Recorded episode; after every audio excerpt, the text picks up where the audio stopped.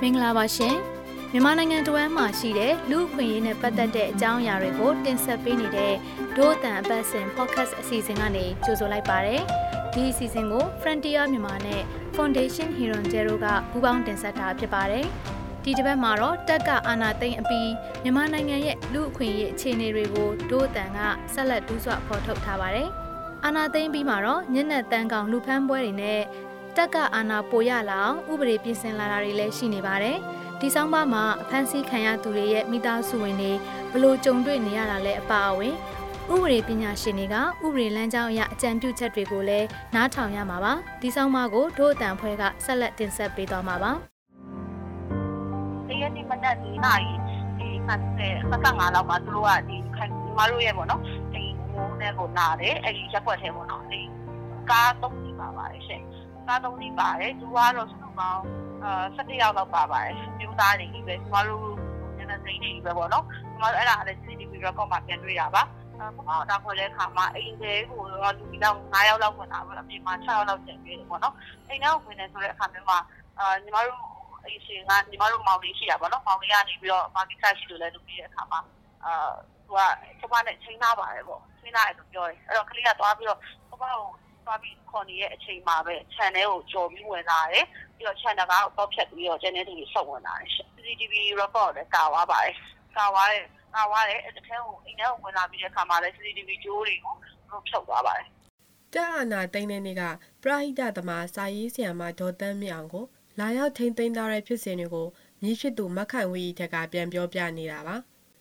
ဆရာမဒေါ်တန်းမြအောင်က ရန်ကုန်မြို့တော်စီပင်သားရရေးကော်မတီဝင်တဦးလည်းဖြစ်ပါတယ်မိသားစုဝင်စီကိုလိုအပ်တဲ့ပစ္စည်းတွေမှားလိုက်တဲ့လက်ရေးစာတစောင်ရောက်လာတာကလွယ်ရင်မိသားစုနဲ့လုံးဝအဆက်အသွယ်မရသေးပါဘူး။ပုံမှန်တောက်နေတဲ့ဆေးနှစ်ပတ်စာသာလာယူတော့ကထည့်ပေးလိုက်ရတဲ့အတွက်မိသားစုဝင်တွေဘက်ကယောဂအခန့်ရှိနေတဲ့ဆီယာမရဲ့ကျန်းမာရေးအတွက်စိတ်ပူပန်နေရပါတယ်။ဒါကြောင့်ဘယ်မှာထိမ့်သိမ်းထားတယ်ဆိုတာသိရဖို့စ조사နေပေမဲ့လာခေါ်သူရဲ့ယာတူဆက်သွယ်ရမယ့်ဖုန်းနံပါတ်နဲ့ ဘယ်ဌာနကလဲဆိုတာမသိရတာကြောင့်အခက်အခဲဖြစ်နေစေပါ။သူမလိုပဲဘကသများအဖွဲ့ချုပ်အမှုဆောင်ဟောင်းကိုမင်းသွေးတဲ့ကိုဖေဖော်ဝါရီလ၁ရက်နေ့မနက်အစောပိုင်းမှာမေးစရာရှိလို့လိုက်ခဲ့ဖို့ဆိုပြီးခေါ်သွားခဲ့ပါတယ်။ကိုမင်းသွေးတဲ့ကိုဘယ်မှာထင်းသိမ်းသားမှန်းသိရဖို့သူ့ဇနီးမယေဒနာနဲ့မိသားစုဝင်တွေက၃ချိန်လောက်စ조사ကြည့်ခဲ့ပေမဲ့အကြောင်းမထူးသေးပါဘူး။မယေဒနာကတို့ ကလာတဲ့ရေတက်ဝတ်စုံနဲ့လာပါတော့ဝတ်စုံအပြာနဲ့ဆိုတော့ကျွန်တော်ရေတက်ကိုသွားပြီးတော့ဟိုမေးတာမျိုးလုပ်တယ်ဒါပေမဲ့ရေတက်မှာလည်းသူတို့စီမှာခေါ်ထားတာမျိုးမရှိဘူးပေါ့နော်နီးစပ်တဲ့သူပေါ့နော်နီးစပ်တဲ့သူတွေကျွန်တော်တို့မေးကြည့်တဲ့အခါမှာဥမာကိုမြအေးကိုမြအေးကိုဖမ်းသွားဆိုတာမျိုးကိုမြအေးကိုဖမ်းပြီးတော့ကျွန်တော်မေးကြည့်တဲ့အခါမှာလည်းသူ့အိမ်ကအဲ့လိုမျိုးတုံးတရားဆက်သွယ်လာမျိုးမရှိဘူးပေါ့နော်ကျွန်တော်တို့ဟိုနောက်ပိုင်းမှာလည်းကျွန်တော်တို့ကဘယ်လိုလိုက်လို့လိုက်ရမှန်းမသိဘူးရှင်အဲ့ဒီလိုဥပဒေနဲ့မညီတဲ့ဖမ်းဆီးထိန်းသိမ်းတာတွေကိုအာဏာသိမ်းစစ်တပ်ဟာဖေဖော်ဝါရီလ၁ရက်နေ့ကတည်းကစတင်လှုပ်ဆောင်နေပြီး အစိုးရအဖွဲ့ဝင်တွေကိုတော့နေအိမ်အခြေကျုပ်တွေထားရှိပါတယ်။တက်ကြွလှုပ်ရှားသူတွေရဲ့နေအိမ်ရှေ့တွေမှာလည်းစောင့်ကြည့်မှုတွေပြုလုပ်နေပြီးနာမည်ကြီးတက်ကြွလှုပ်ရှားသူတွေတက်သည့်ပညာရှင်တွေကတော့ရှောင်ပုံးနေရပါတယ်။ဖန်စီထိမ့်သိမ့်ခံရသူအရေးအတွက်အတိအကျနဲ့ဘာကြောင့်ထိမ့်သိမ့်တယ်ဆိုတာကိုတော့အာနာသိမ့်တဲ့ဘက်ကထုတ်ပြန်ပေးခြင်းမရှိသေးပါဘူး။အခုလိုဖန်စီထိမ့်သိမ့်တဲ့ပုံစံဟာနိုင်ငံရေးအရာပြန်ပေးဆွဲတဲ့ပုံစံဖြစ်နေပြီးနိုင်ငံတကာမှာ ဆိုးဝါးတဲ့လူအခွင့်အရေးချိုးဖောက်မှုအဖြစ်သတ်မှတ်တယ်လို့လူအခွင့်အရေးဆိုင်ရာအစိုးရမဟုတ်သောအဖွဲ့အစည်းတစ်ခုဖြစ်တဲ့45 rights ရဲ့လူအခွင့်အရေးကျွမ်းကျင်သူကိုနစ်ကီဒိုင်းမွန်ကသုံးသပ်ပါတယ်။သူကကျွန်တော်တို့ဒီမြန်မာပြည်မှာလူခွင့်ရေးအဖွဲ့တွေရှိတယ်။ကျွန်တော်တို့လူခွင့်ရေးအဖွဲ့တွေနဲ့ချိတ်ဆက်ပြီးတော့လူခွင့်ရေးအဖွဲ့တွေကိုသတင်းပို့ပါ။ပြီးလို့ရှိရင် ICRC ကမ္ဘာချက်ချင်းဒီပေါ့နော်။ဟိုအဖွဲ့ရှိတယ်သူတို့ကိုသတင်းပို့ပါ။ပြီးလို့ရှိရင်အဓိကတော့ဒီခေတ်မှာသတင်းအချက်လက်ကအရေးကြီးတာပေါ့နော်။အဲသူတို့မတရားဖန်ဆီးခေါ်ဆောင်သွားတယ်ဆိုတဲ့နေရာမှာ ကျွန်တော်တို့ကဒီတက်တွေအထောက်သားတွေယူဖို့လိုတယ်ပေါ့နော်။ဟို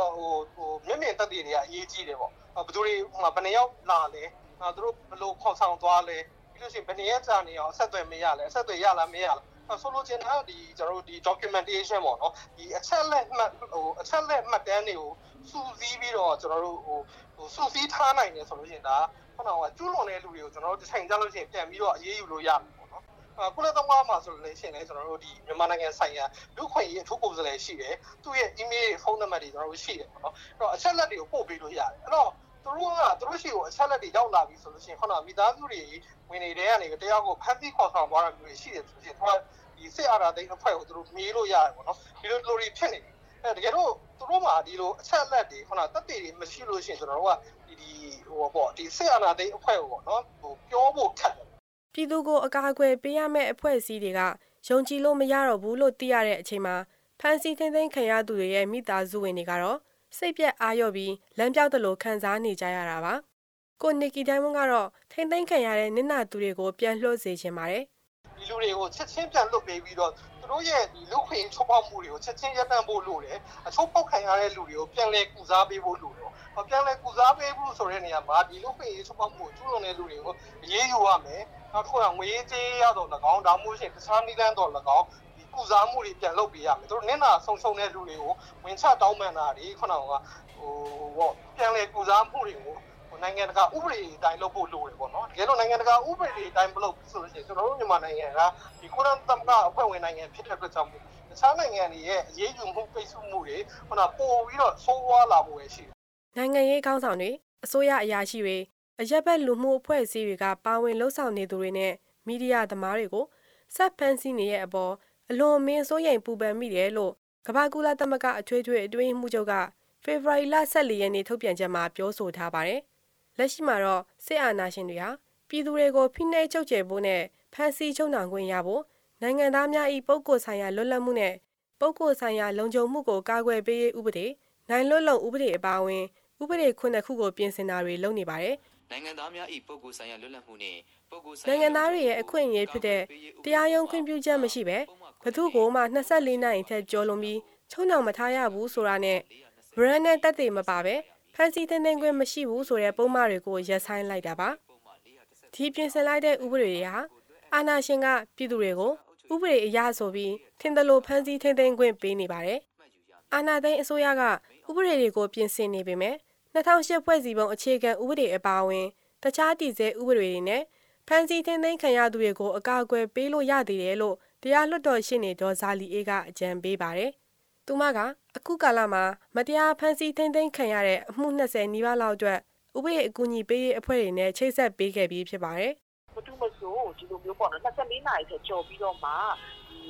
ဟိုတရားစွဲဆိုတင်ဖို့ခြင်းလည်းမရှိသေးဘူးညမန်လည်းမထုတ်ဘူးဒီဘက်မှာထိမ့်သိမ်းထားတယ်ဆိုတာလည်းမသိဘူးဘာကြောင့်ထိမ့်သိမ်းထားတယ်ဆိုတာလည်းမသိဘူးဆိုရင်ကျမတို့အခုရာဇဝတ်ကျင့်တော်ဥပဒေပုံမှာအာရာဇဝတ်ကျင့်တော်ဥပဒေပုံမှာ၄ကိုတစ်မှာပါတယ် အဲ့ဒါပါလဲဆိုတော့ကျမတို့တွေကဒီအာရှိတော်ပြင်ဆချွန်တော်ကဲ့သို့အာနာတက်ရောက်တဲ့အမိန့်ကိုတိုင်းဒေသကြီးတို့မဟုတ်ပြည်နယ်တရားလွှတ်တော်ကနေပြီးတော့မှအမိန့်ထုတ်ဆင့်ပေးလို့ရတယ်အဲ့ဒါပါလဲဆိုတော့အာလူတကူတယောက်ကသူတို့ရဲ့စီရင်ပိုင်ခွင့်နေနေမှာဖန်စီထိမ့်သိမ့်ချင်းခံရတယ်ဒါပေမဲ့အဲ့ဒါဖန်စီ ဖန်စီထိမ့်သိမ့်ချင်းခံရတာလည်းပတ်သက်ပြီးတော့မှကြောင်းကျိုးတစုံတရာမသိရှိဘူးဆိုရင်ဒီကိစ္စနဲ့ပတ်သက်ပြီးတော့တရားသူကြီးကနေပြီးတော့မှရှိတော်ပြင်ဆချွန်တော်ကဲ့သို့အာနာတက်ရောက်တဲ့အမိန့်ကိုသူတို့ထုတ်ဆင့်လို့ရတယ်အဲ့ရှိတော်ပြင်ဆချွန်တော်ကဲ့သို့အမိန့်ဆိုတာဘာလဲဆိုရင်ဒီအမှုတွေကိုဗမာထိမ့်သိမ့်ထားတယ်ပြောချင်တာဆွဆွဲခံရတဲ့ဒီဗမာထိမ့်သိမ့်ထားတယ်ဆိုတာနဲ့ပတ်သက်ပြီးတော့ပေးလို့ရတယ်ဆိုတော့အဲ့ဒီဟာကျမတို့ကအခုချိန်ကျဒီသေးဖြစ်နေတယ်ပေါ့နော်မပြတ်သေးဘူးမပြတ်သေးဘူးမက်ခန်ဝီရီချက်ကတော့ မတရားဖန်စီထိန်သိမ်းခံလိုက်ရတဲ့သူ့အဖွားအတွက်ဆက်တိုက်ပွဲဝင်နေသေးပါ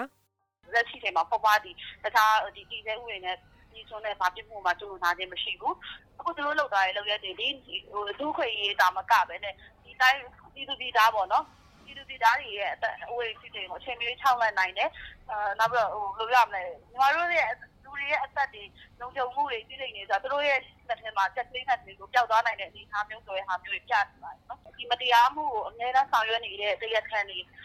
ကိုယ်တိုင်ကပြန်ပြီးတော့အုပ်ချုပ်တဲ့အတိုင်းမျိုးဆိုတာကိုညီမတို့မအနေနဲ့လုံးဝလက်မခံနိုင်ဘူးအဲ့တော့ကြောင့်မို့ဒီဒီစနစ်ညီမတို့တက်နိုင်ဆုံးစပြီးတော့ညီမတို့သိချင်အောင်တာပါရှင်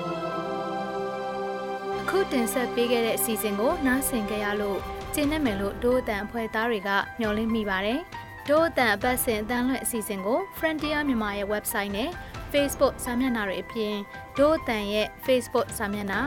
SoundCloud YouTube အိုင်ကျွန်းတို့ကနေလည်းဝင်ရောက်နားဆင်နိုင်မှာဖြစ်တယ်လို့ VOA ကထုတ်လွှင့်တဲ့ရေဒီယိုအစီအစဉ်မှာလည်းစနေနေ့ည9:00နာရီကနေ10:00နာရီအတွင်းနဲ့တင်းနှင်းရီနေ့နနက်6:00နာရီကနေ9:00နာရီအတွင်းမှာလည်းနားဆင်နိုင်ပါတယ်။ဒီအစီအစဉ်ကိုမြန်မာနိုင်ငံဆိုင်ရာနယ်သာလန်တန်ယုံနဲ့ဆွစ်ဇာလန်ဖွံ့ဖြိုးရေးနဲ့ပူးပေါင်းဆောင်ရွက်ရေးအေဂျင်စီ